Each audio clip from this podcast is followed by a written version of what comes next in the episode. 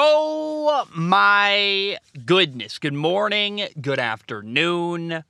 Whatever it is for you, I hope you're having a fantastic day. My name is Zach Schaumler. This is Strong Opinion Sports. The first episode of the week, the next one will be Friday. Uh, I am, cross your fingers, everybody. Uh, I believe this is the second to last episode I will ever record without a canopy behind me. The road trip is about to begin finally after months and months of delays. Um, it has been this canopy delay, waiting for the canopy behind me so I can sleep in my truck and drive around the country. Uh, the amount of money and time and emotional energy and stress it has cost me, this delay. Waiting and waiting and waiting. It's been one of the most difficult periods of my entire life. It's been very frustrating. Uh, we're almost at the end of it. We got one more episode without the canopy, maybe two, depending on when I record the, the early episode next week. Maybe it's Monday night. Maybe I, I get it next Tuesday night, so we'll see.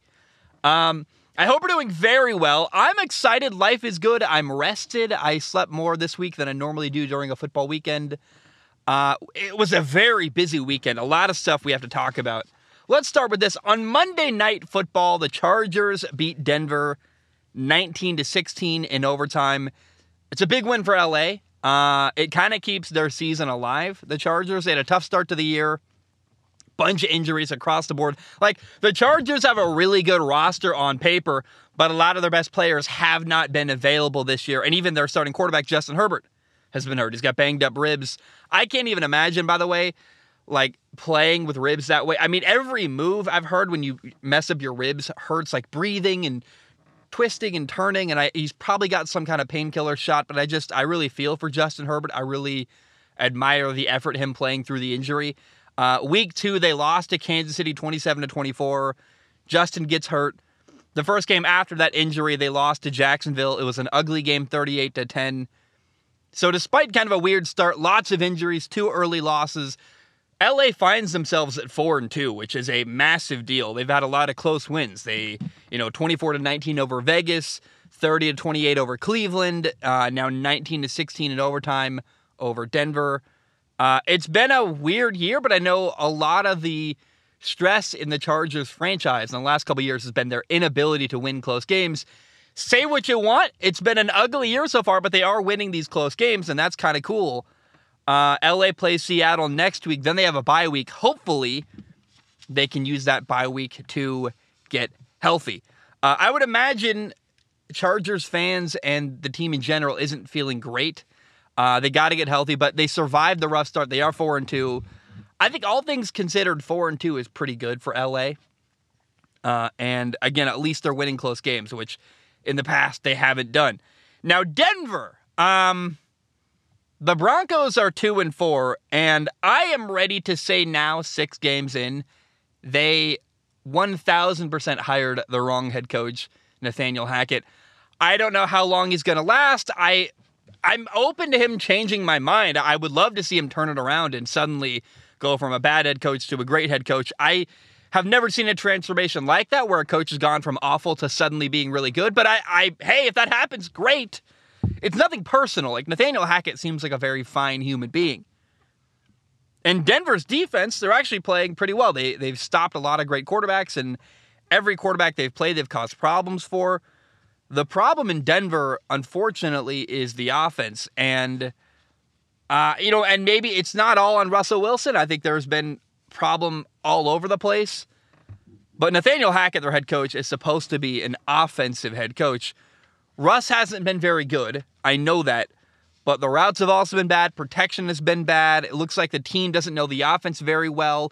When your players don't know the offense, when the routes are bad, when protection is bad, when every area of your offense is bad, I'm sorry, you can't just blanket statement blame the quarterback. It's also coaching. And that's what's going on in Denver. The coaching isn't very good on offense. Uh, Mike McDaniel is in Miami. He's a first-time head coach.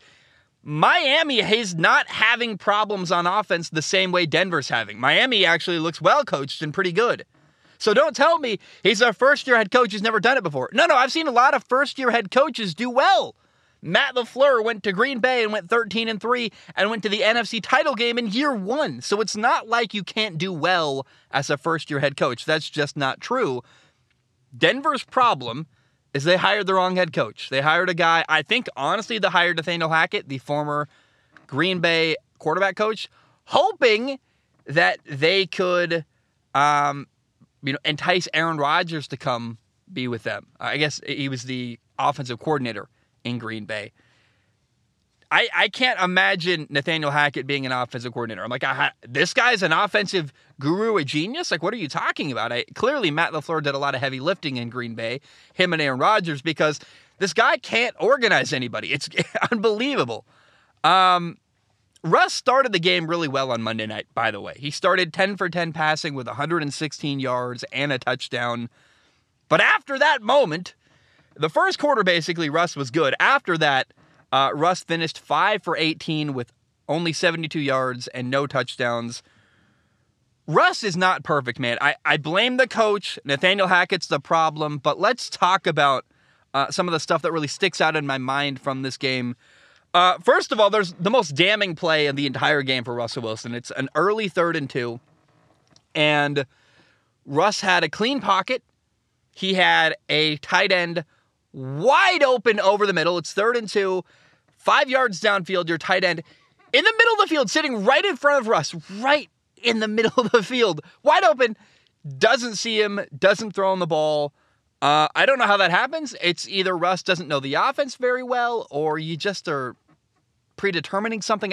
It's, it's baffling, and it's unbelievable that Russ doesn't seem to know the offense very well. But it's also unbelievable that you can be a guy who I have talked about as a potential Hall of Fame quarterback. Russ has been incredible most of his career. You're a perennial Pro Bowler. You're, you're the man. You can't miss that easy completion on third and two right in front of you. Not only did he miss the completion and not see a guy wide open, he actually took a sack. It's horrible. And Russ does not seem to know the protections in Denver. Like, he isn't aware when the offensive line doesn't have enough bodies to pick up a blitz. Uh, and I I wonder, is Russ not involved in protections? Maybe they're like, hey, you're a new quarterback. You're learning. You got enough on your plate anyway. We're going to let the center take care of protections. But then maybe Russ isn't aware when, um, like, he, he does it. You know, if there are six people blitzing the quarterback and you only have five people in protection, Russ has to know there's an extra guy coming free, coming after the quarterback. You got to get rid of the football. It appears like he doesn't know that. And I wonder, is it all in the center? Does Russ not have an understanding of what's going on protection-wise? That's crazy to me. Like, that that cannot be true, right? But I, I don't know. I, I what I've seen so far from Denver's been so bad, I feel like anything could be possible. I want to say, if I was a defense playing against the Denver Broncos, I would blitz them with no mercy. I would just come after the quarterback over and over and over again. They do not have the ability to pick up a blitz at all. And there, there's so many ways to explain what that means. First of all, um, if there's a missed assignment, Russ does not appear to know uh, when the offensive line is overloaded. Also, Russ has been able to unidentify when there's a guy coming free. He, he, for some reason, doesn't use his legs very much this year. I don't know if Russ is aging and just isn't the athlete he used to be, but we used to see Russell Wilson escape sacks like Houdini and make all kinds of crazy plays. He's not doing that this year. And it's not only that he isn't um, able physically to avoid plays, he's also just choosing not to run at certain times. And I'm like, I don't... The times when he chooses to run versus when he chooses not to run are baffling and confusing. And I think Russ clearly doesn't have very much identity as a quarterback right now. Like, he isn't aware of who he is as a player, and he's lost a lot of his understanding of what made him great, I think. I think it's a confidence problem. I think it's him trying to be something he's not, which is more of a pocket quarterback. And clearly, Russ's confidence is all shaken, and I think really, truly, he's forgotten a lot of what made him a once great quarterback.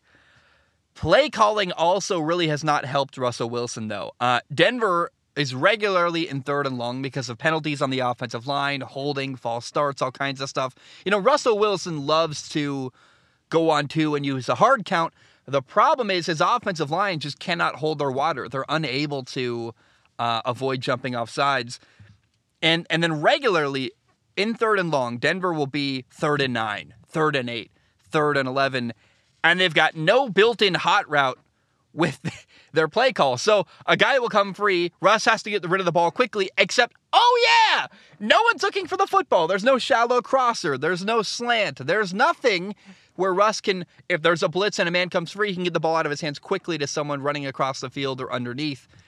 That's baffling. Like, how, how, how is Nathaniel Hackett supposed to be an offensive genius or this great offensive coach when, I mean, I, I watched Sean McVay, Kyle Shanahan, Matt LaFleur, Mike McDaniel, uh, Zach Taylor, coach after coach. At least when there's a blitzer, they've got a built-in hot route. Every play has one where you find something quick to get the ball out of your hands so that if they do blitz, you got an outlet.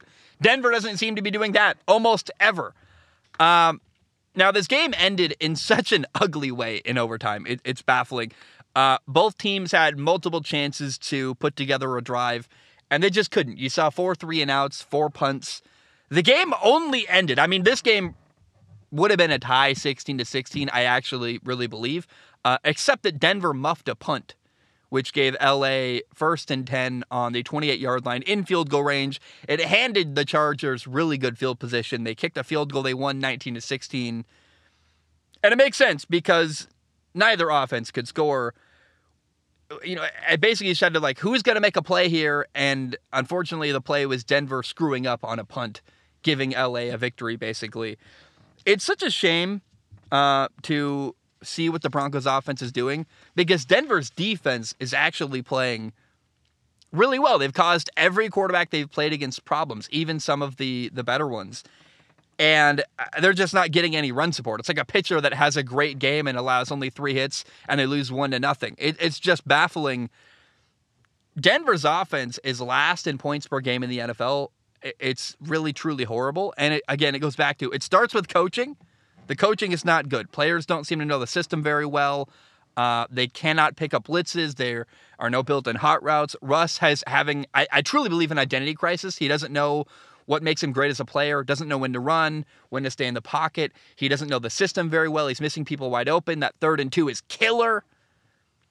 And, and Denver gave Russell Wilson a massive contract. He's not going to go anywhere. He's got a five-year, like two hundred and I believe it's thirty-five million dollars. It could be more, could be forty-five. I don't remember exactly, but it's two hundred and something five million dollars. Russ ain't going anywhere anytime soon. He's got a five-year deal.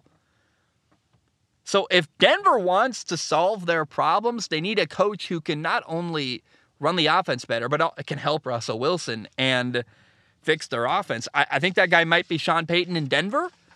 Uh, I don't know. Probably, if I were Sean Payton, I don't know that I would want to work with Russell Wilson. I'd be watching from wherever he, whatever studio he's working at this weekend going, ah, Russ, kind of weird, kind of, you know, I don't know that Russ personality-wise is someone I would want to work with, actually. I think he would drive me nuts. He, he seems kind of annoying to be around, to be totally honest. That's not great. Uh, and I, I think if that opportunity... Uh, is going to go to some young coach who's trying to prove themselves. It's going to be another guy similar to Nathaniel Hackett who is eager for the opportunity. I think Mike McDaniel's a great allegory, a guy who, you know, hasn't been a head coach before, who's kind of an offensive whiz kid and wants to prove himself. We, they, you know, Denver was hoping Nathaniel Hackett was going to be that guy. Clearly, clearly, uh, he has not been. I have an open mind. I am I am so willing for Nathaniel Hackett to change my mind and do better, but it does not appear like that's going to happen at all. All right, uh, let's go backwards in time. On Sunday Night Football, the Eagles beat Dallas twenty-six to seventeen. Philly is six and oh. I would call the Eagles the best team in the N F C right now. However, uh, Philly aside, the story of this football game is Cowboys quarterback, Cowboys backup quarterback, Cooper Rush. He was eighteen for thirty-eight passing, one hundred eighty-one yards, one touchdown, three interceptions. Uh, you lose a tough game to a good team, Philly. And I, I really think in a weird way, this game was a gift to Dallas and their owner, Jerry Jones, because they were four and oh with Cooper Rush as their starting quarterback. He was their backup quarterback, by the way. And when your backup quarterback is winning and your starting quarterback's coming off an injury and the longer he's out, the more healthy he is, it's hard to justify benching your backup who's playing well and winning games. he was winning. But uh, Dak Prescott, your starting quarterback, is now healthy enough to play. He has a one hundred sixty million dollars contract. It's also hard to justify Dak Prescott sitting on the bench. So now, uh, Cooper Rush struggling against Philly, I think is actually a gift for Dallas because it makes it easier to go back to Dak Prescott. I, I give a tip of the cap to Cooper Rush. Dude, backup of the year. Like, seriously, it's not every day you see a backup quarterback come in and play well, let alone go four and oh. four and one now as a starting quarterback. Um, to go four and one while Dak Prescott is out hurt is such a good job. I mean, I, I really want, I hope that's not lost here, that Cooper Rush did an incredible job running the offense, holding the boat together, uh, keeping things afloat, basically, until Dak Prescott comes back. I personally don't feel great about Dak Prescott. I think he's fine. I made a video where the title recently was like, literally, Dak is mid. Like, he's fine. He's not amazing. He's totally just a decent, fine quarterback. Uh, but Jerry Jones and the Cowboys front office is glad that the quarterback situation was made a lot simple, simpler on Sunday night with Cooper Rush having a bad game. And I, I think, again, that's exactly what needed to happen. You, now you can go back to Dak Prescott. It's a smooth transition. You can justify it. Everyone goes, yeah, well, we lost the game to the best team in the N F C, and our offense didn't score enough. Our quarterback got three turnovers. Uh, between you and me, I don't know that Dak can do better, but Dallas is hoping he can, and they're hoping he's the difference in that game. And you can at least make that argument to your locker room, to your team, and your fan base and say, look, Cooper Rush did awesome, but maybe Dak helps us win that game, and so now I, I just go back to this. I really think Cooper Rush having a bad game, in a weird way, was a good thing for the Dallas Cowboys. Now, you know who does have a quarterback controversy? It's not necessarily Dallas. I think there, there was one briefly. The New England Patriots have a quarterback controversy. Mac Jones, the Patriots' starting quarterback, in the first three games started the year with a one and two record. Uh, the Patriots actually started the year one and three because week... Uh, four, they started Brian Hoyer at quarterback. More importantly, though, to start the year, Mac Jones has two touchdowns and five interceptions. And at least four of the five interceptions, I, none of them were great interceptions. Four of the five were clearly bad decisions. I thought one of them was a ball, one-on-one coverage, a jump ball to Devontae Parker. You kind of got unlucky. I can live with that decision-making. But four of the five were either a bad throw or a bad decision. And the last two weeks... the Patriots have started a rookie quarterback, Bailey Zappe, a fourth-round pick out of Western Kentucky. He's been their starting quarterback. He threw sixty-two touchdown passes last year in college, by the way. Now, in the N F L, Bailey Zappe is two and oh as the Patriots' starting quarterback. He's got four touchdown passes and one interception. I think you could argue that Bailey Zappe has been better than Mac Jones. He's more mobile. He's also not only two and oh as a starter, but he's played and started two dominant wins where they won twenty-nine to nothing over Detroit. They won thirty-eight to fifteen over Cleveland. Is is Bailey Zappe Tom Brady and Mac Jones? Remember uh, Drew Bledsoe was the franchise quarterback in New England. He was the, the top pick and the guy. And then this little-known backup quarterback, Tom Brady, kind of took his job and became... arguably the greatest quarterback of all time, at least the most successful quarterback of all time. Mac Jones is the first-round pick. He's your franchise quarterback, and Bailey Zappe's come in and done pretty well, and I, it's kind of a hilarious, weird thing. Could this... I don't know that it's going to happen. I, I don't know. Could it really happen that twice during Bill Belichick's career, a backup quarterback has come in and been better than the franchise quarterback in New England? That's that's insanity, right? And I don't, I don't think it's going to happen, but just... I want to say that one more time. Could Bailey Zappe be Tom Bradying Mac Jones? Is that possible? Like, that's wild. And this past weekend, Bailey Zappe was twenty-four for thirty-four passing with three hundred nine yards and two touchdowns. No interceptions, no turnovers. I would love, love, love to see the Patriots let Bailey Zappe keep playing. Let it play out. Let's see what happens here. Mac Jones is recovering from a high ankle uh, sprain. That's a really painful injury. I've had friends who have had a high ankle sprain. It hurts like hell. It hurts to walk. Like, people don't realize that's not a, that's not, it's not a normal sprain. Like, that's one that is hard to walk off. And it takes a while till you are healthy and feel good. Uh, New England plays Chicago next week. And Chicago's got a really solid defense. I'm rooting for this, man. I want to see Bailey Zappe play against Chicago. It would be a really interesting and good test for him. Also, by the way, Chicago is struggling on offense. I, I could see New England ending up three and oh with Bailey Zappe as their starting quarterback. I, I want it to happen because I want to see him play against a good defense, but that's also dangerous waters because it's a very winnable game. And, and then what do you say if your starting quarterback's one and two with two touchdowns and five interceptions, and Bailey Zappe's playing well, he's three and oh? I, I just want to learn, you know, the longer this goes on with Bailey Zappe, the, the more information we can gather, and we can kind of figure out, is this a fluke? Are they just throwing screen passes? Is I mean, he has been doing that. He's been a lot of dink and dunk, a lot of short stuff, a lot of screen passes. He hasn't been dominating throwing the football, but he's made a lot of good throws. And while they're running the ball and playing good defense, Bailey Zappe's executing at a high level. I think he's more decisive. He gets the ball out quicker. He, again, he is a little more mobile. He can move around. I just the more we see of Bailey Zappe, the easier it will be to determine, can this dude play or is it a fluke? And I believe either way, the Patriots definitely have a quarterback controversy. Uh, Mac Jones is only in his second year. It's not like he's a long-time established quarterback. This isn't Peyton Manning. This isn't Tom Brady. This isn't even Dak Prescott, really.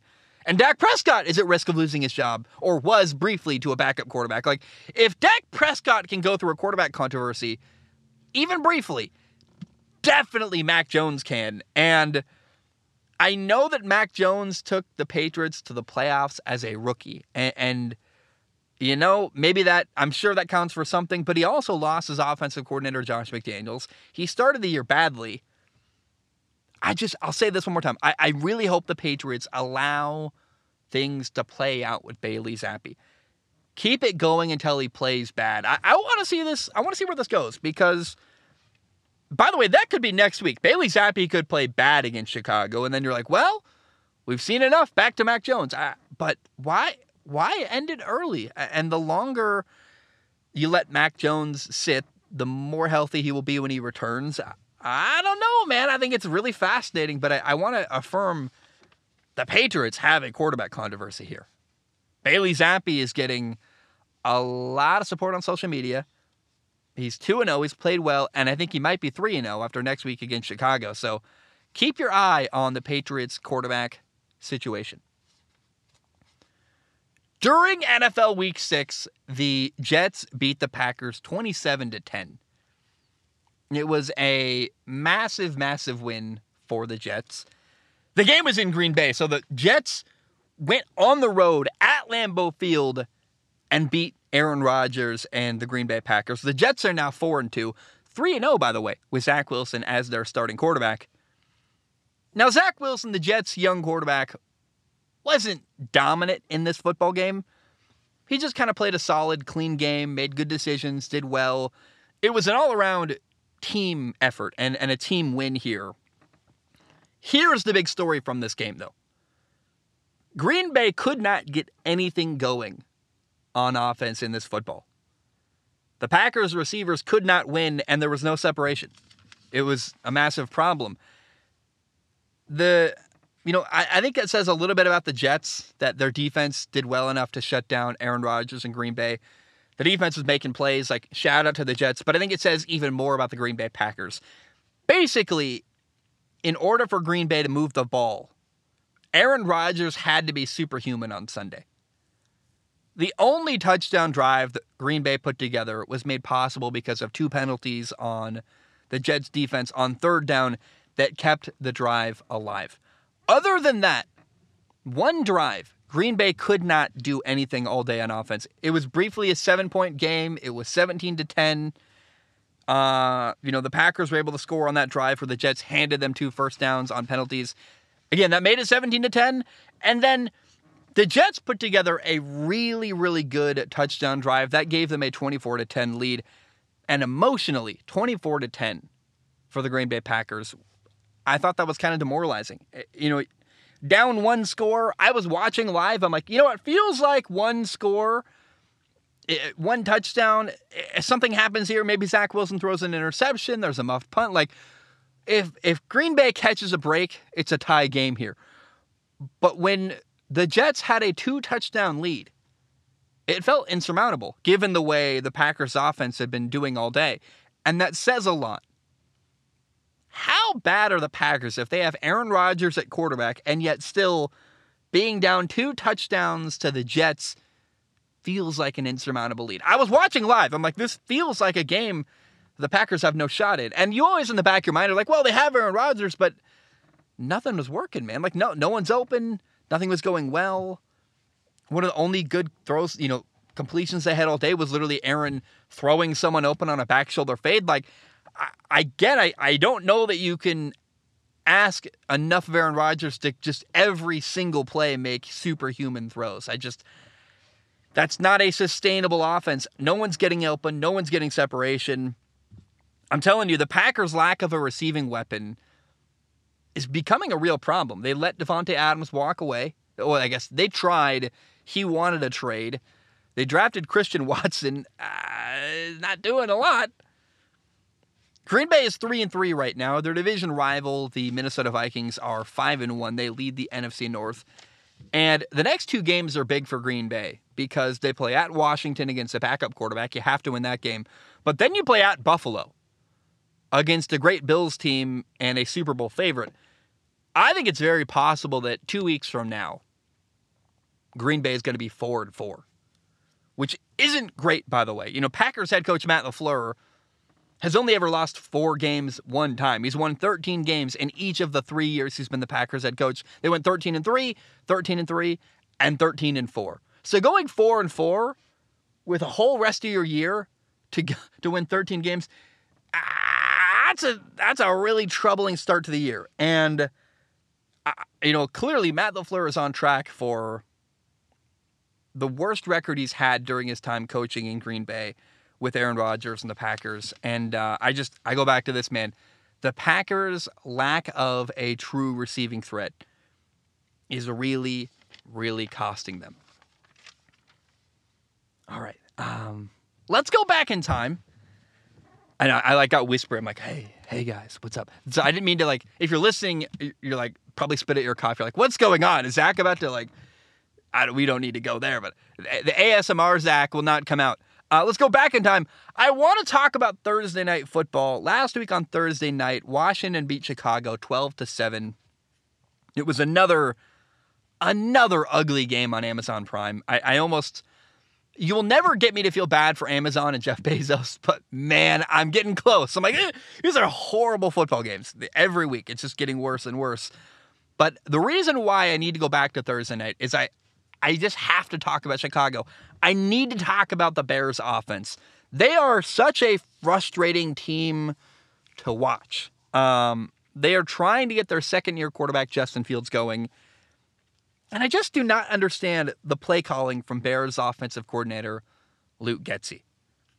Chicago has a struggling offensive line and a really, really athletic, highly mobile quarterback, Justin Fields, who runs basically better than a lot of running backs in the N F L, to be totally honest. Like, I, there's not a lot of guys I would rather have with the football in their hands at quarterback than Justin Fields. Maybe Josh Allen, maybe Lamar Jackson, and then Justin Fields. And then I would even go down to college and say Anthony Richardson's probably a great runner, too, at Florida. I, not, I mean, I, Kyler Murray is a great runner, but, like, Justin Fields is one of the best, not only runners at quarterback, but maybe best runners with the football in his hands in the entire N F L, period.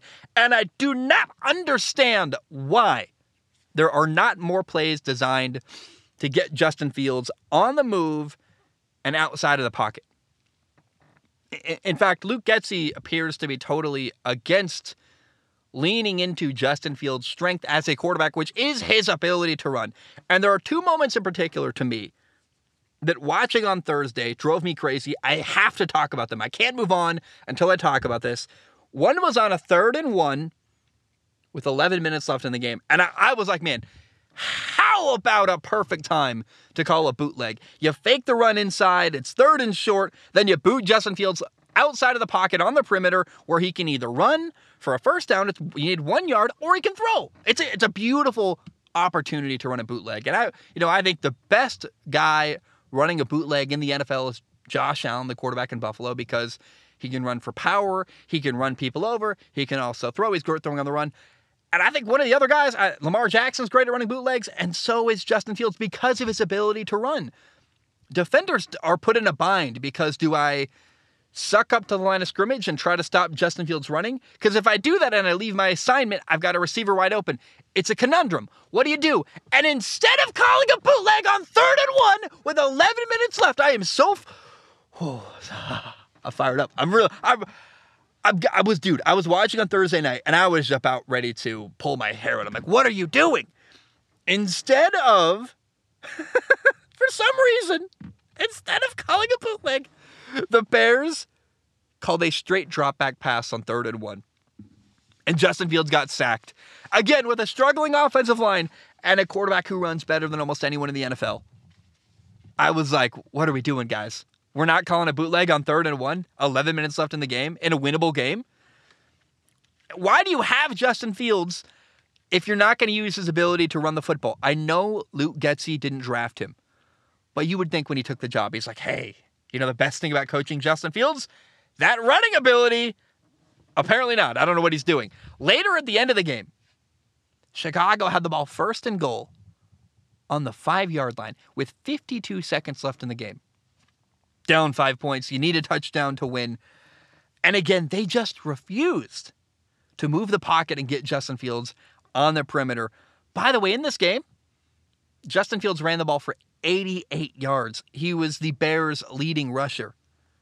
And in fact, I would say the number one thing we learned on Thursday night against Washington is that you do not want to play man coverage against Justin Fields. Not because he's going to shred you throwing the ball, and going to throw people open and beat man coverage. But because if you play man coverage against Justin Fields, defenders are turning their back to the quarterback. They are focused on their man. And when Justin Fields takes off to run, there's no one to stop him. Unless you put a quarterback spy. And and also, to be honest, even if you do that, he might make your Q B spy miss, to be totally honest. I mean, he's he's just that great of a runner. But if you play man coverage against Justin Fields, you're going to allow him to run for tons and tons of yards. And so to be third and one with eleven minutes left, or, or first and goal on the five-yard line, fifty-two seconds left, you need a touchdown in a huge situation. For Chicago to not call any kind of sprint out or bootleg, it drove me up a wall. I couldn't believe it. Now, if you're playing against Chicago and you're a defense, play zone coverage, because I, I think that's what Justin is struggling with. You're uh, challenging him to find throwing windows against... It's easy. When you play a man coverage for a quarterback, it's pretty easy to identify. He's got him, one-on-one coverage, find your best matchup.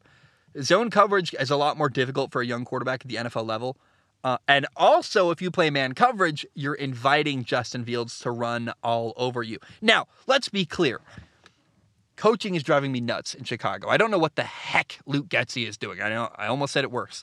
Um, but I don't want to come out and make it sound like Justin Fields is perfect and is doing everything right, because he's not. Like, Justin Fields is leaving a lot to be desired. There was a third and three in the second quarter where he took a shot deep down the right sideline to Darnell Mooney and had a wide open shallow crosser that would have been a first down.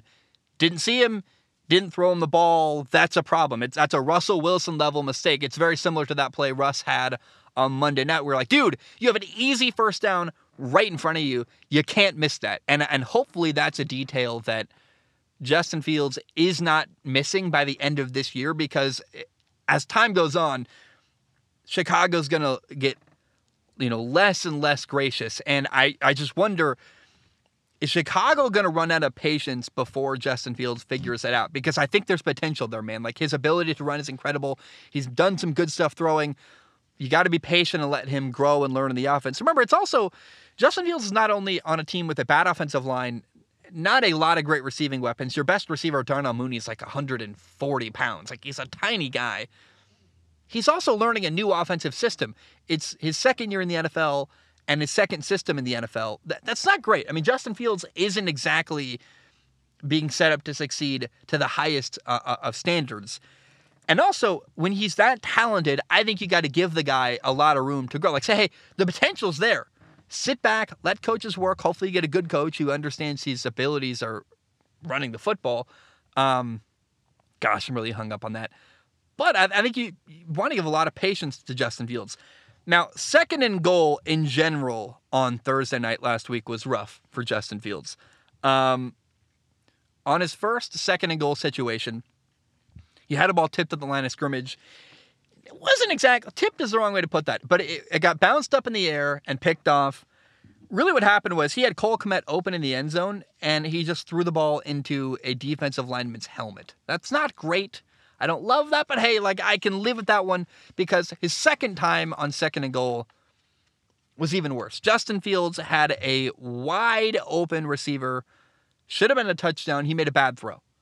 Awful stuff. It's a great play call. I, they ran like an orbit motion. They fake the inside handoff. You have your tight end wide open down the, you know, in the right side of the end zone. Great play call. Receiver wide open in the end zone.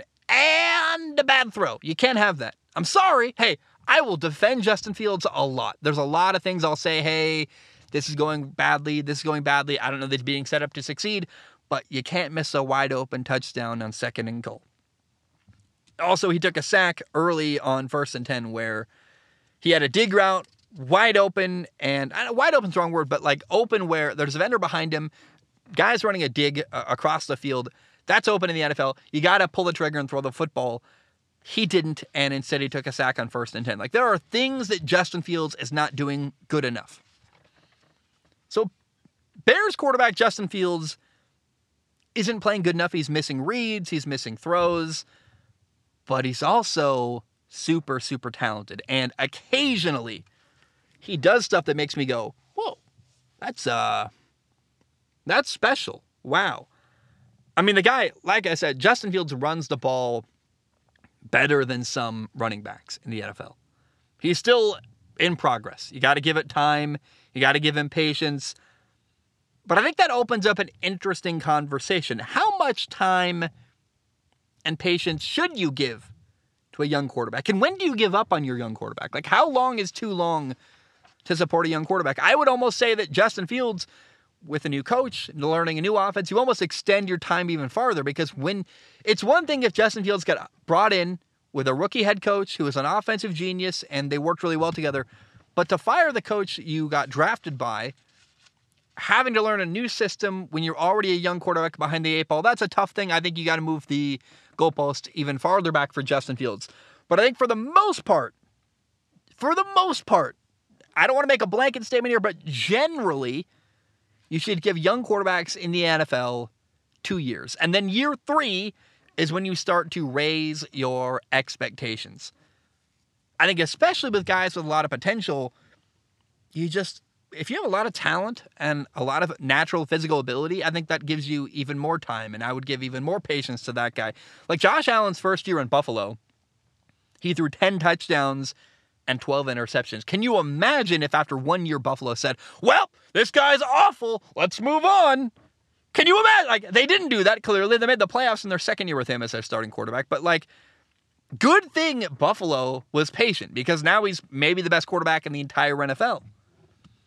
I think the only reasons you should give up on a quarterback in the first two years of their career is if the guy has off-the-field problems uh, or if the guy has no potential at all. He's very limited. He's physically not very good. Or if you get a better opportunity. Um, I think of actually Gardner Minshew in Jacksonville. Gardner Minshew was doing well, but he's got limited potential. He doesn't have a great arm.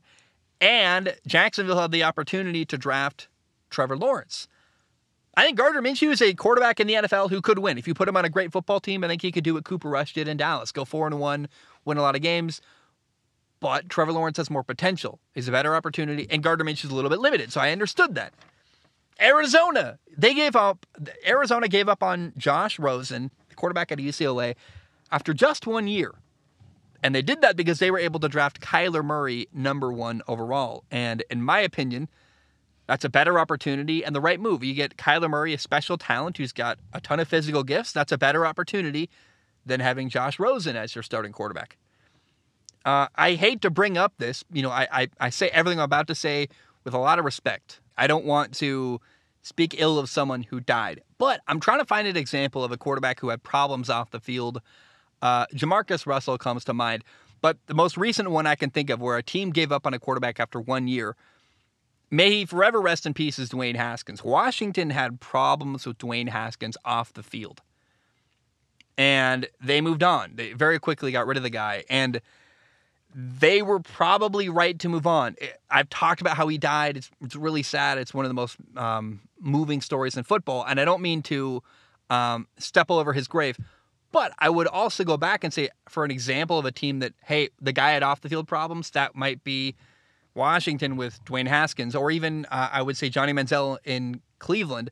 But if your young quarterback in year one is having problems off the field, I, I think it's justified to move on and find a different option. Now, as I look around the N F L right now, here are guys who I think deserve patience, who haven't been around long enough um, to really come down hard on them. I think of Trevor Lawrence in Jacksonville.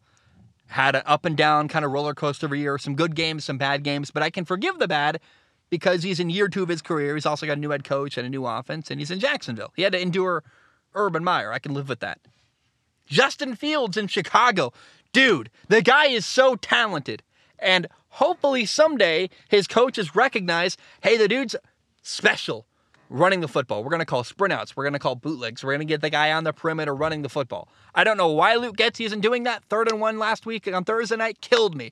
First and goal killed me. I don't know when they're going to figure out, hey, maybe straight drop back passes with our guy who's got an incredible ability to run and a bad offensive line isn't exactly the thing we should be leaning into on every single critical down. I would give a lot of patience to Justin Fields, probably more than you think, because not only is he a young quarterback with a lot of potential, Uh, he, I mean, the potential's so high. Like, I'm willing to wait for him to figure it out because what he can do is special. I'll wait longer than almost anyone because I really believe he works hard, he's going to figure it out, and what could be achieved with his talent level is so special if you can figure it out. But also, remember, Justin Fields is in year two of his career with his second head coach. He's learning another offensive system. That's not great. Uh, I think of Kenny Pickett in Pittsburgh. Dude, the guy's halfway through his rookie year, not even halfway through his rookie year. Be patient with Kenny Pickett. Uh, give him time. I, I've seen enough from Kenny Pickett to believe in him. I think he's awesome. I think he's going to be good in time, but you got to give him enough time to learn the offense, learn the intricacies, and catch up to the N F L speed. I think Kenny Pickett's going to be totally fine, but it's year one. I think that's the easiest guy to argue is Kenny Pickett. Another guy who I think deserves, you know, tons of patience is Zach Wilson. Zach Wilson, by the way, he's three and oh right now. It's a starting quarterback with the Jets. It's been a kind of a roller coaster, ups and downs, kind of a roller coaster rookie year, and some he's been hurt early on in his second year, but the, the potential is there. Like, the best plays of Zach Wilson are good enough to make me go, you know what? Let's endure some some suffering here because what could be is special. And I, I go back to this. Zach Wilson works hard. Justin Fields works hard. Trevor Lawrence, Kenny Pickett, these are guys who, with good coaching and patience, I don't think these are lazy human beings. I, I do not believe you get to where they are in football. And plus, I've seen the trajectory. People have a hard time understanding that quarterbacks can get better. The ultimate example of that is the quarterback in Philly, Jalen Hurts. Jalen Hurts, from year one of Alabama to where he is now. Alabama, then Oklahoma, then the N F L. Every year I have watched Jalen Hurts play football, he's gotten better as a quarterback. You have to acknowledge that. When people work their tails off, they get better. Justin Fields is going to get better. I believe in that wholeheartedly. He's come a long way from being the backup quarterback at Georgia to where he is now. But you got to give him patience. And if you allow time for Justin Fields to develop, if you don't, I know it's painful to watch your team, the Chicago Bears, lose. I know it's frustrating when he's got receivers open and he's missing them or, or not seeing them. But you got to let it gel. You got to let it work. Because if you give Justin Fields patience, what could be is incredible. The, the potential is there. So, um, you know, Davis Mills is a guy in his second year, quarterback in Houston. He is one of the ones where I'd say, I don't know that you need to have patience for Davis Mills. You know, if they have a chance to draft Bryce Young, the quarterback out of Alabama, that's a better opportunity in my mind. Davis Mills has limited potential. He's not a quarterback who can run around and make crazy plays. Bryce Young is. That's a Josh Rosen, Kyler Murray situation in my mind. Uh, I think you might be able to make a similar argument with Mac Jones in New England. Mac Jones has done well. But if Mac Jones isn't making good decisions, he's not valuable to your team anymore because He's not physically gifted. He can't run around and make crazy special plays. He has made the playoffs, and that might be enough potential shown to warrant patience. I don't want to have the Mac Jones debate, but if if Mac Jones does get benched to Bailey Zappe, who's playing better and making better decisions, I, I wouldn't be shocked, and I, I would actually defend the Patriots there because Mac Jones isn't special physically. He can't run around and make crazy special plays and do stuff that other quarterbacks simply cannot do. Justin Fields does stuff that can't be replicated. Mac Jones? I think you can find Mac Jones, a, a guy who can't run around and, and make good decisions. There might be a lot of those running around. How special really is Mac Jones? I, I say that respectfully, but eh, like he's fine. Now, here are the N F L quarterbacks who are past their window of patience, I would call it.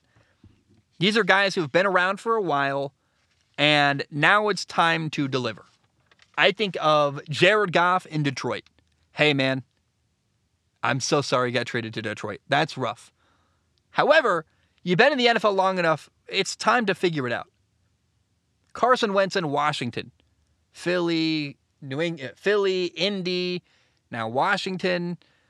I have a lot of um, empathy for Carson Wentz. I thought he got unjustly screwed over in Indy. He was not the problem with that football team. He maybe could have played better at times, but there was a lot of things going wrong in Indy, and Carson Wentz got blamed for all of it, kind of scapegoated. However, I can't tell you what Carson Wentz does well.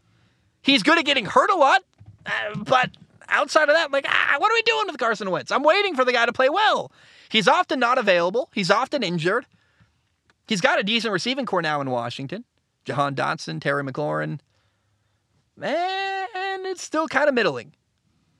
Daniel Jones in New York is another guy who, I have empathy for Daniel Jones. He's had a, a really rough go of things, man. Not a great offensive line, uh, turmoil at head coach. However, Daniel Jones has been around the N F L long enough that it's time to figure it out. And and good news is, Giants are five and one. I can't tell you what happened. I'm not sure why the camera cut out. I don't know what happened, but here we are. We're back. Uh, let's talk about Daniel Jones.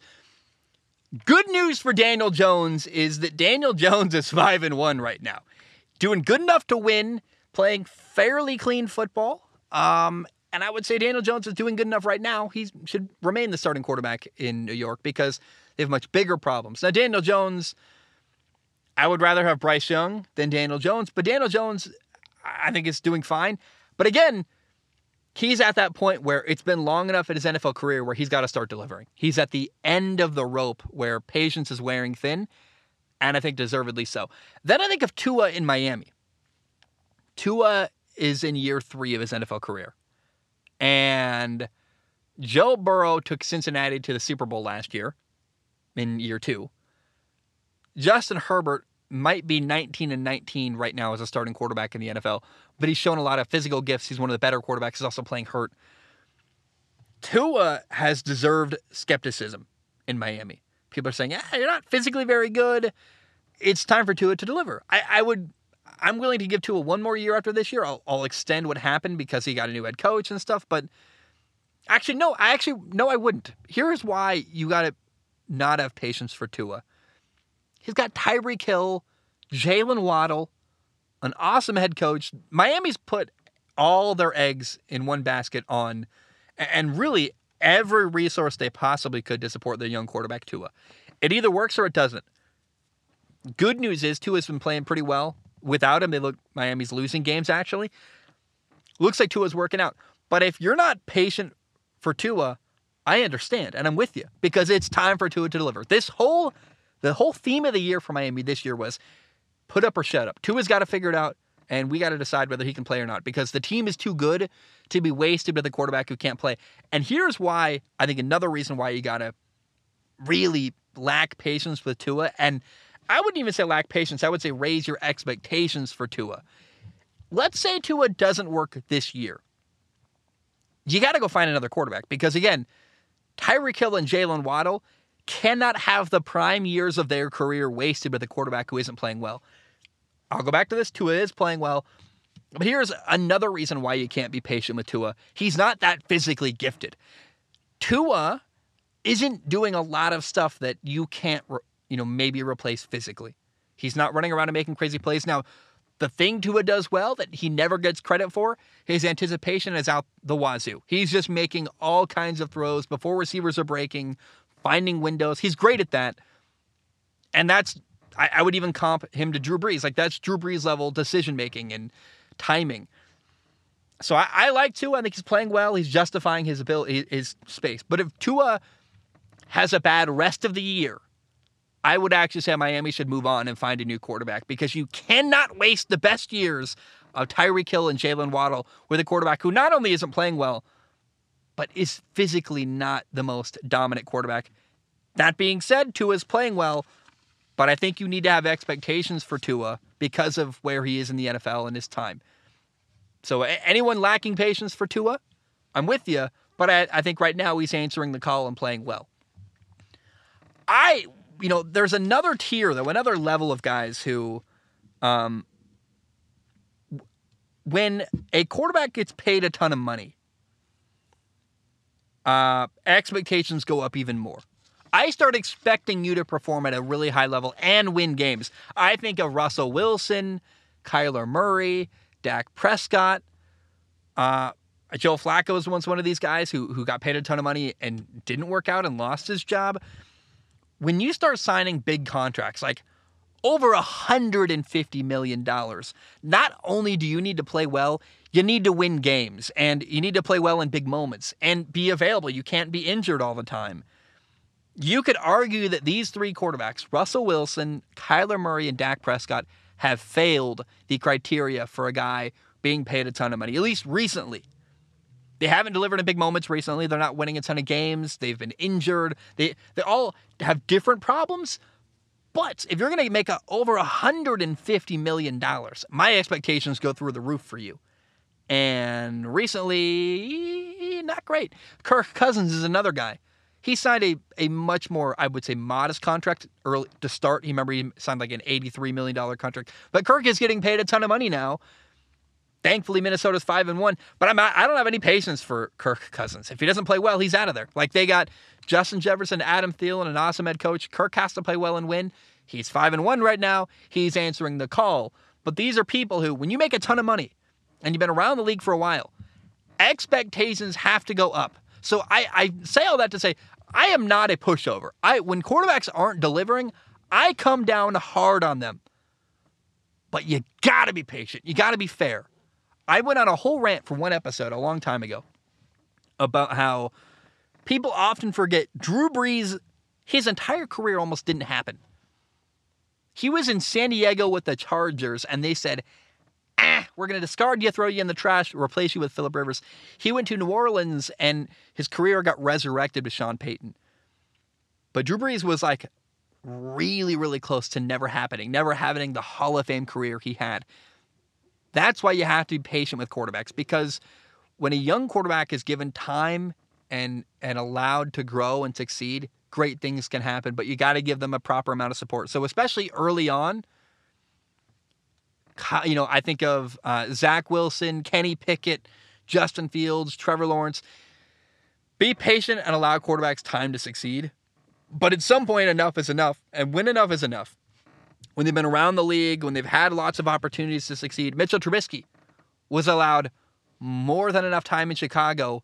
He couldn't make it work. So I, I want to be clear. I will defend guys like Justin Fields who are making mistakes and missing receivers who are open, because I don't think he's getting great coaching. He's learning a new system, and he's young, and the potential is there. You give time and allow Justin Fields room to grow.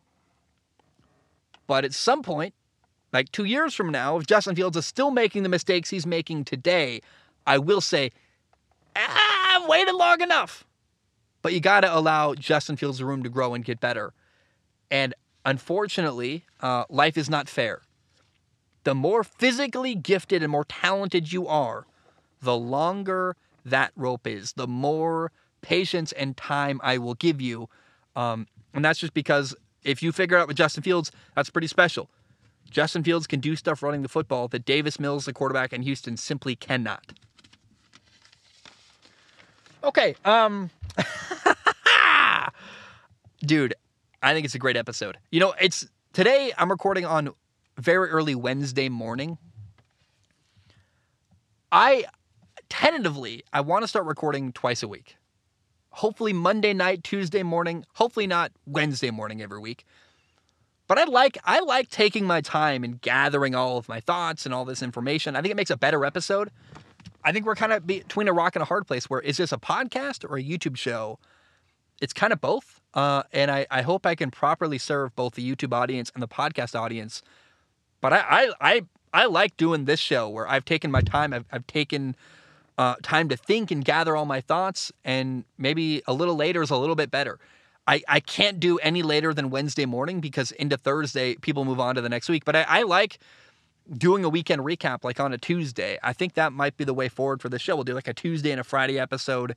It allows me to have time with my family and, and take my time and make a better show and actually sleep at night and not pull all-nighters. Um, this episode's going very well. I like it. Kind of experimenting. Like, I feel bad. I... I This show has gone through a lot of uh, stress and turmoil as I've been literally homeless and living in my friends' houses and waiting for my canopy to arrive so I can leave on a road trip. But I've been like, I may be taking risks a little bit with this show, um, trying new stuff and trying to figure it out. But I, I, I'm trying to figure out the best way forward for this show because I, I want to make a good product. I don't want to burn out and I, I want to enjoy it. And this is pretty great. I think taking my time and making a well thought out episode um, twice a week, I think it's the way forward for this show, and I feel good about that. Anyway, back to Thursday night briefly. The Bears wore orange helmets and orange jerseys on Thursday Night Football.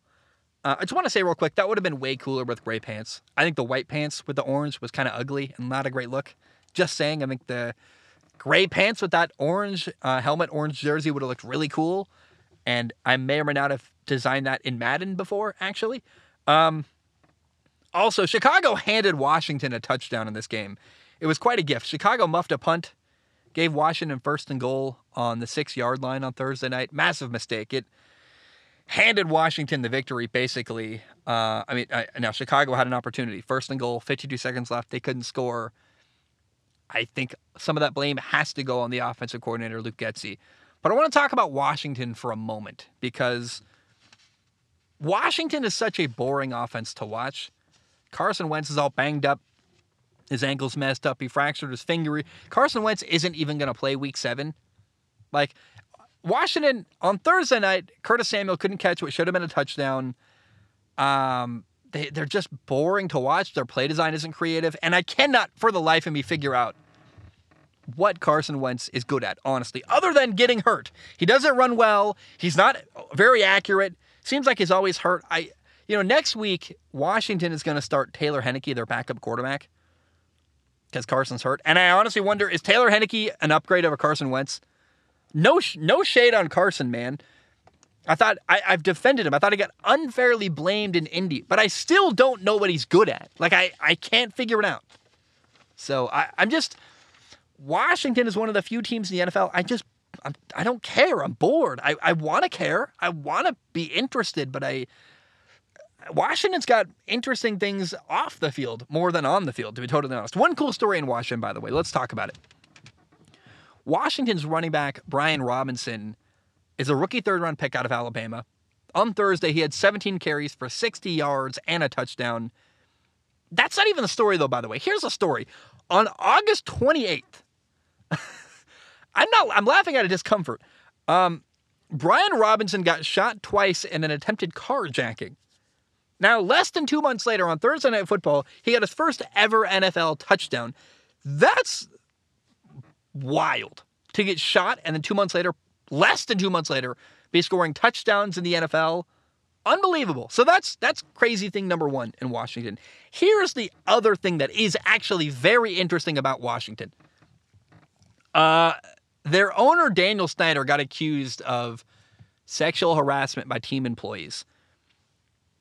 Now, apparently, in retaliation, Daniel Snyder is gathering dirt on the other N F L owners so they don't force him to sell the team, which is just a bunch of billionaire crazy stuff. In fact, Jim Irsay, uh, the Colts owner, who's Jim Irsay is, is a little bit uh, cavalier. You can get sound bites out of Jim Irsay that you can't get out of any other um, you know, owner in the N F L. Jim Irsay just came out and said it. He's like, we got to get rid of this guy. He's like, we got to deal with it. We got to nip it in the bud. It doesn't represent us as owners. I would imagine Jim Irsay is one of the owners that doesn't have anything to hide, maybe. Maybe. I don't know. I, you know, Dan Snyder is trying to gather dirt on the N F L owners so that if they try to vote him out of the league, he can threaten them with exposing information about them, which I believe is blackmail and illegal and not cool. But again, uh, when you're a billionaire, apparently the rules don't apply to you and you can do whatever you want. Seems like that's the, ugh, it's a huge problem with our country. Anyway, that feels almost too political to say. I despise, like, let me just go on a tangent real quick. As I sit here in my pickup truck recording a podcast, I, I say this, I know it's kind of ironic. The economic divide in our country is like the biggest problem we have, and we don't talk about it. We talk, we argue with each other about all kinds of crazy stuff. Billionaires do bat crap level. I want to say bat, shh, but I won't say it. Just insane stuff, and we just kind of gloss over it and ignore it. Um, but Jim Irsay is like all for voting Daniel Snyder out of the N F L uh, Owners Association. Apparently, uh, they need twenty-four votes, and if they do that, they can force Daniel Snyder to sell the team. And Dan Snyder is like very much retaliating and trying to fight his way out of it. He said, I'm going to gather dirt. And what's interesting is this billionaire drama. Uh, Cowboys owner Jerry Jones suddenly uh, had a very gentle tone in regards to Daniel Snyder, like as if he does have something to hide, which is very fascinating. Jerry Jones is like, well, you know, like we've been, blah, blah, and I, okay, Jerry, okay, Jerry, where are the bones in your closet that Daniel Snyder found? All right, um, let's move on. I, ugh, I despise that the billionaire class is like, I, yeah, we don't need to talk about it here. We'll talk about it in my other podcast, actually, when we're talking. Um, By the way, I want to give a shout out to Mackenzie Salmon. Someone sent me a TikTok by her, Mackenzie Salmon. She had an idea on how to fix Thursday Night Football. Here's the idea. You add a second bye week to the regular season. Then teams only play on Thursday after a bye week. And by making the season nineteen weeks long, everything gets push, pushed back a week, which would make the Super Bowl the third Sunday of February. Guess what's the first... Uh, sorry.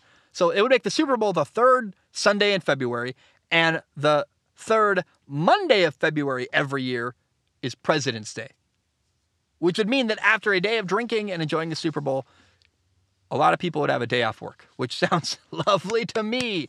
Get drunk, have a party. Like, I think, why isn't the Super Bowl a national holiday anyway? Like, let's lean into what it is. Let's get drunk. Let's party. Let's. I, I'm all for that. I think to be able to really let loose in the Super Bowl would be awesome. It's almost a crime that some people have to go to work on the Monday after the Super Bowl. It sounds amazing to make it the day before President's Day, where the banks are closed and it's a federal holiday. Um, Mackenzie Salmon, I salute you. It's a great idea. Also, here's what's really important here, by the way. Player safety. The thought of a two-week, two bye weeks in general, having two bye weeks during a regular season, it would split the season up into three parts. Even for teams that have an early bye week, you got more rest than normal. More rest and more recovery time. Uh, plus, it would give teams more time to prepare for Thursday night games. We definitely need that. Four days between playing on Sunday and playing on Thursday is not enough. And some coaches I know try to prepare, like, they do a little bit of work the week before leading up to Thursday night so that, like, half the game plan is already in the week before. But it's it's a lot, man. To try to expect a team to prepare for a game in four days is insanity. And so, Mackenzie Salmon... round of applause. Let's add an extra bye week during the season, make the season nineteen weeks long, put the Super Bowl on the third Sunday of February, the day before President's Day, which would allow for the day after the Super Bowl to be a day off of work for most people, and players that have more time to rest and recover. You're playing seventeen games. I think two bye weeks, outstanding. That's that's amazing, and I think great for players. You'd have fewer injuries, you'd have more time to rest, less burnout. I think it'd be good all around. Um, I think it's a, it's a good idea aside from the President's Day thing, but when you tell people they can get drunk on the Super Bowl, so drunk they don't have to work the next day, I think people are very excited about that. So, um, Mackenzie Salmon, well done by you. All right, uh, let's give a shout out to the New York Giants. The Giants just beat the Ravens twenty-four to twenty. It was a wild ending. The result is that the Giants are now five and one. For the second week in a row, I'm now saying that Brian Daboll is coach of the year. Of the coach of the Giants, Brian Daboll, he is killing it. Daniel Jones played another solid game. Saquon Barkley looks a good again. This looks a good. Saquon Barkley once again um, looks good this year. He kind of he had some injuries and sputtered, and now with Brian Daboll calling plays, Saquon Barkley looks like a franchise running back and is awesome. Now, the Ravens led the Giants twenty to ten in the fourth quarter. New York was down ten points in the fourth quarter, and the Giants came back and won. Lamar Jackson had two turnovers late in the game, uh, both in the fourth quarter, an interception and a fumble. Both were bad plays. The interception was worse. There was a bad snap. He's running around, extending the play, trying to keep it alive on third and six. And he threw the ball late over the middle and got picked off. That was awful. The fumble, like, it happens. That's not great, but whatever. I don't have a lot to say other than that. You know, it's it's a crazy win. The way it went down at the end for the Giants was awesome. But what's going on in New York is very, very cool. The Giants are five and one, five and one. I did not expect that at all this year. Giants fans have hope, man. If you're a Giants fan, you're sitting at home going like, you know what? I don't know a lot of things, but I know we got the right head coach. And that's a great feeling to have. First time in a while that you've been able to say that about the Giants. Uh, also, I was very happy for the Giants defensive coordinator, Don Wink Martindale. He beat his old team, the Ravens. They parted ways in January. In February, he got hired by the Giants. Cool moment for him. It had to feel good to beat your former team, the Baltimore Ravens. By the way, news broke that the Ravens have signed receiver DeSean Jackson after that loss to the Giants. He is thirty-five years old. DeSean Jackson will be thirty-six in December. Uh, it's worth noting that despite his age, the dude is still very fast. I watched him play for the Rams and the Raiders last year. He was getting open last year. Like, in year fourteen in the N F L, this is year fifteen for him. He can run deep. He can get behind safeties. Uh, I think he's good for the Ravens because he extends the field. I mean, if you just have him running a straight line every play, safeties have to respect that because he will get open, and it just opens up the rest of your offense. It's awesome. Um, I absolutely love DeSean Jackson, not only because he legitimately is like a really awesome player who's somehow stayed in great shape, and his speed is killer, man. But also, in when I played Madden, and I still play, I play Madden, like, I think it's fourteen. I play Madden fourteen on my Vita. I live in a truck, so if I'm going to play video games, it's got to be handheld right now. I might get a gaming laptop, like, someday in, like, a year from now. But for now, we're on the Switch and the Vita. I've been playing Madden fourteen. Number one trade I make in every franchise I make, and I, I, I love the old Madden games better than the new ones. DeSean Jackson is young, and he's the first trade I make. He's a dominant receiver in Madden, and I think he's still dangerous in the N F L today.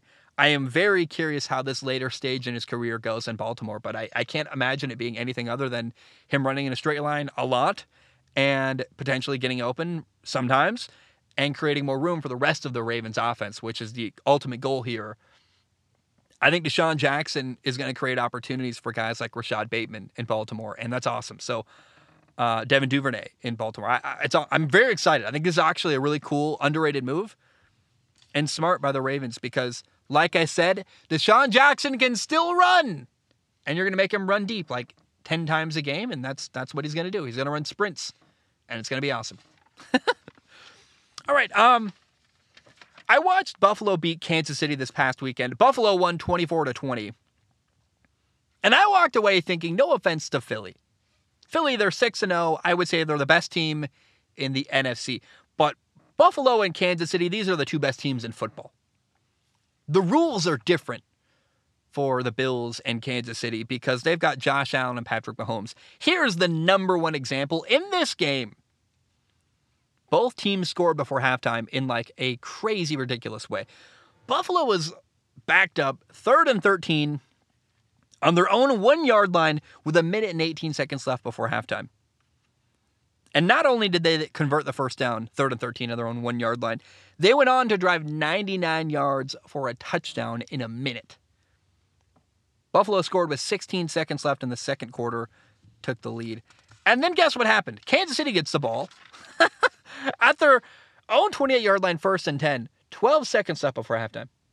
So Buffalo went ninety-nine yards in a minute.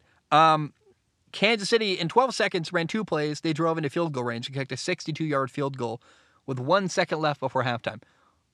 Dude, these teams are unreal. Like, I can't think of almost any other football team that gets the ball on their own twenty-eight-yard line, first and ten with twelve seconds, and gets into field goal range other than Kansas City, but they did. And then they kicked a sixty-two-yarder, which is ridiculous.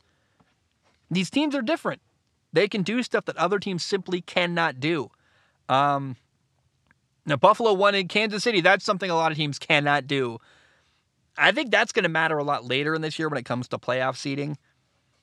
These two teams, though, it feels inevitable that Kansas City and Buffalo are going to meet again, probably on the road to the Super Bowl. And one of these two teams is a Super Bowl favorite. I'm not sure. Probably Buffalo at this point.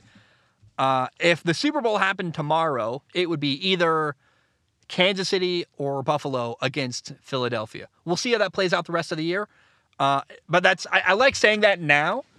Let's even say if the Super Bowl happened today, six weeks into the year, it would be Philadelphia against Bills or Kansas City.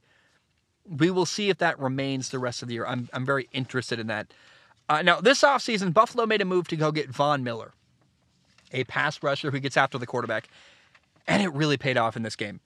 Von Miller put pressure on Patrick Mahomes in two key moments at the end of the game.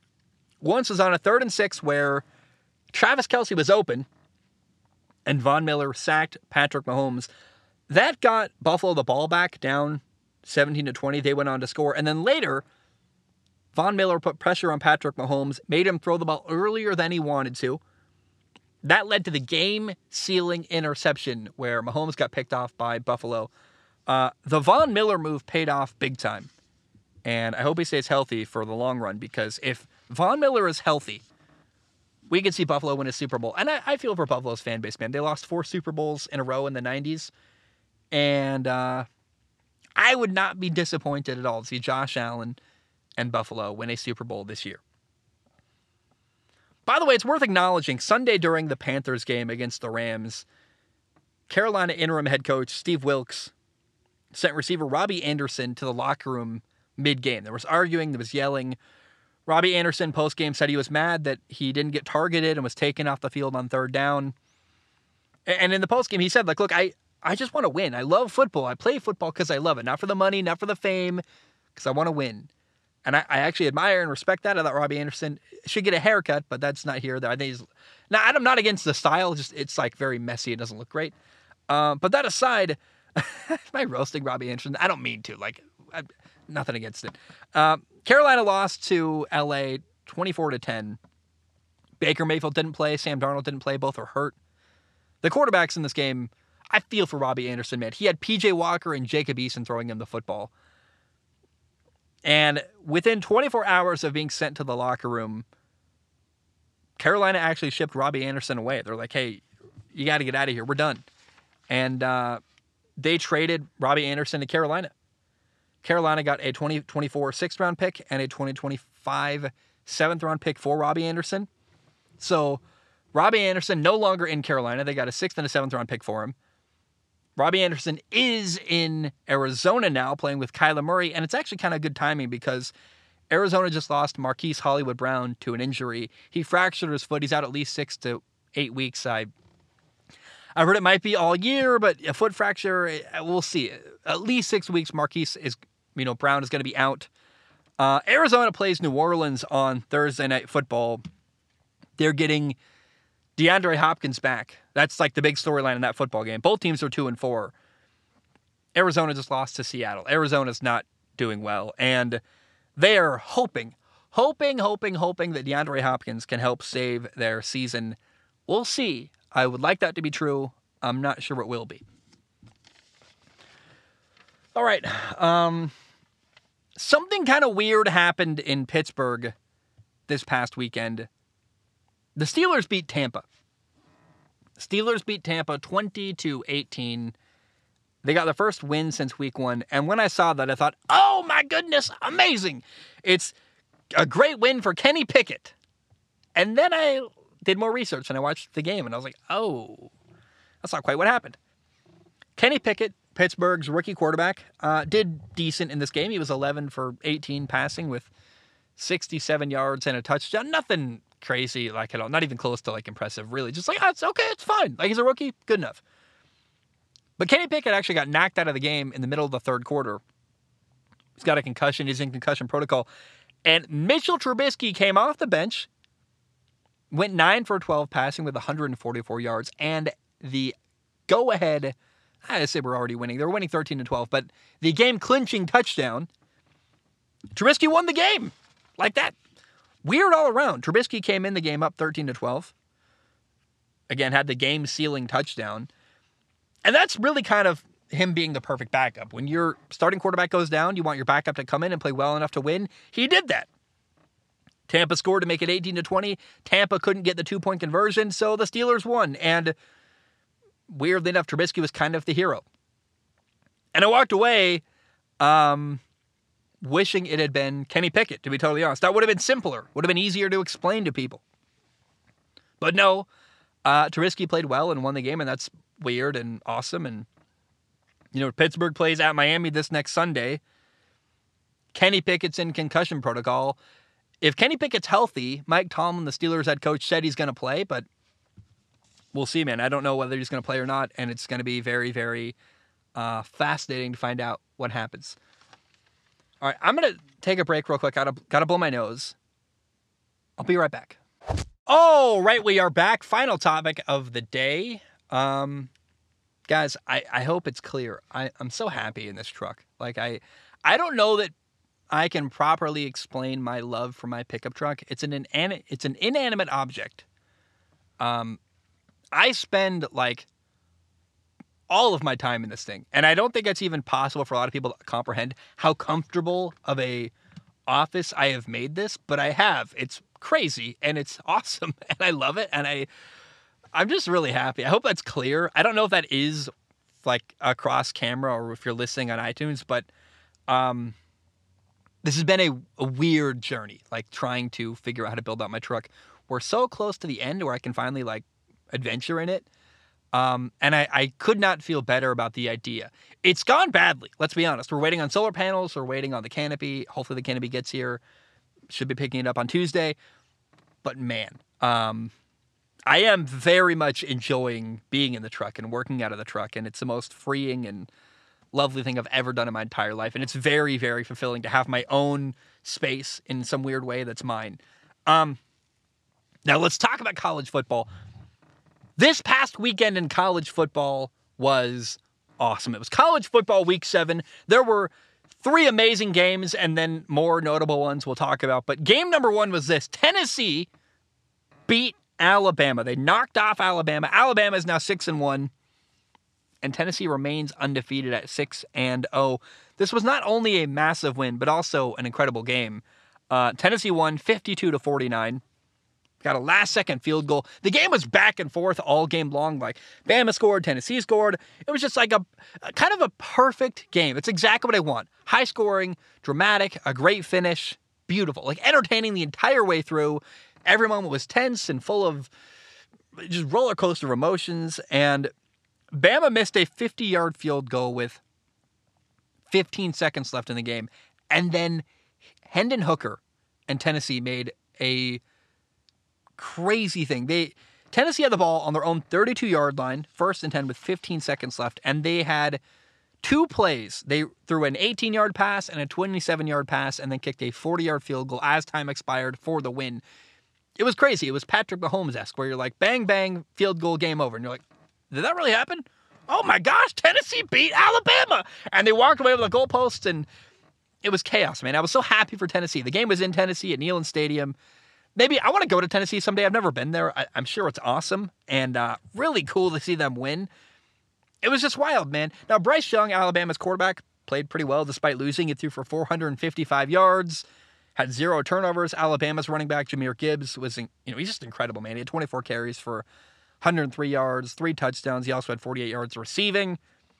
So Jahmyr Gibbs is a stud. Uh, Bryce Young is incredible. Probably going to be the first quarterback drafted. But the standout star of this football game is Tennessee receiver Jalen Hyatt. Uh, he had six catches. Listen to this again. Jalen Hyatt against Alabama had six catches for two hundred seven yards, five touchdown catches. All but one of his catches was a touchdown. Are you kidding me? Ridiculous. He had an incredible game. Hendon Hooker, Tennessee's quarterback, twenty-one for thirty passing, three hundred eighty-five yards, three, sorry, five touchdown passes, all of them to Jalen Hyatt. had one interception on a ball that went high over his receiver's head. Um, it was Hendon Hooker's first and only you know interception of the year so far. Tennessee beat Alabama for the first time in fifteen years. I can only imagine, if you're a Tennessee fan, think about this. There are people that are Tennessee fans that are alive that have never seen their team beat Alabama until this moment. If you're like thirteen years old, you never saw it. You're watching with your dad, and every year is misery and pain. And you're like, why does my team lose to Bama every year? I'm so traumatized. Well, things have changed. And I just can't imagine how frustrating that must have been. fifteen years of losing to Alabama. And not only losing, but them then winning like a national championship every, what must have felt like every year. The hatred that must have festered between Tennessee and Alabama must have been real. And, you know, now you walk away. Tennessee and Georgia are both undefeated. And uh, both teams, Tennessee and Georgia, are in the S E C East, which means that only one of them can go to the S E C title game. You've got in the East, Tennessee and Georgia. In the West, Ole Miss and Alabama. Tennessee plays at Georgia on November fifth. And Georgia is the favorite, but Tennessee clearly has a shot. Now, I want to add this bit of commentary. I didn't think Tennessee was going to beat Alabama. Not before the game, but during the game. Like during the game, I remember, um, you know, Hendon Hooker threw his first ever interception all year. And there were two plays where Hendon Hooker had receivers open deep downfield and missed. There was a fourth and six in the second quarter. Had a touchdown. Had to be a perfect throw, but he missed it. And there was no touchdown. That felt like a big deal. And then in the third quarter, on a second and thirteen, he missed a receiver open deep. To have an interception uh, and then two inaccurate throws that should have been probably touchdowns, if not massive gains, missed, uh, felt like an just. I felt like a thing that Tennessee couldn't be forgiven for. I, I can't believe they won in spite of that. And I would say that theoretically, that means Tennessee could have won by two more touchdowns. So it might not have even needed the drama. It did. So I just I, I'm I'm surprised that Tennessee missed on two opportunities and had a pick and still found a way to win this game. Like they, you know, Alabama left a lot of room, a lot of margin for error there by Tennessee. And can you imagine if Hendon Hooker threw seven touchdowns against Alabama? That might have been what happened if he hits on those two throws. So I don't know, man. I was so happy for Tennessee. Great for them. The stadium atmosphere was insane. By the way, Alabama had seventeen penalties in this football game. The most ever penalties in the Nick Saban era actually was against Texas earlier this year. They had fifteen. They blew that out of the water. Alabama had seventeen penalties against Tennessee in this game. Uh, I, that's the second time they've broke the record this year. And penalties are such an easy thing to point to that are very costly. Having seventeen penalties, giving up one hundred thirty yards on seventeen penalties, that's insane. And, uh, a big reason why Alabama is now a one-loss football team. Okay, in no particular order, there are two more games that I found incredible during college football week seven. Game number two, Oklahoma State at T C U. The game was in Fort Worth. T C U won. This game was wild. Oklahoma led thirty to sixteen in the fourth quarter. And I thought for sure, man, Oklahoma State had all the momentum. I thought they were going to win this football game.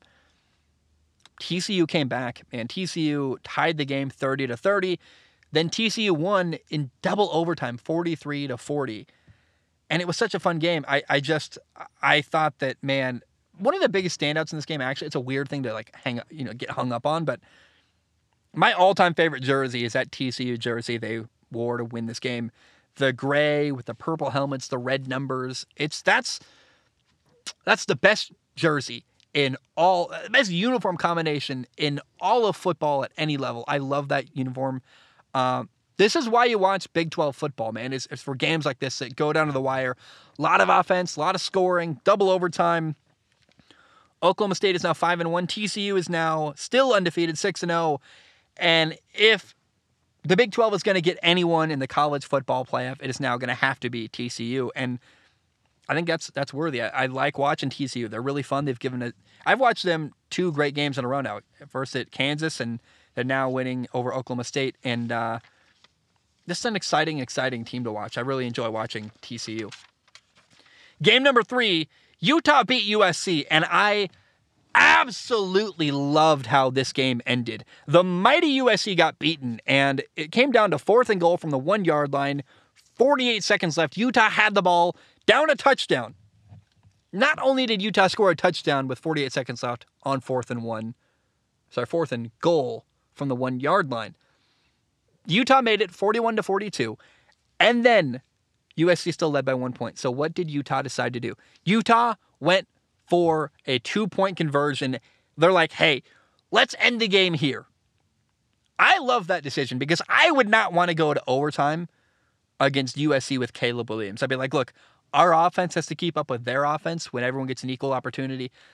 Let's just end the game here because they got a great quarterback, a Heisman Trophy candidate, a high-powered offense.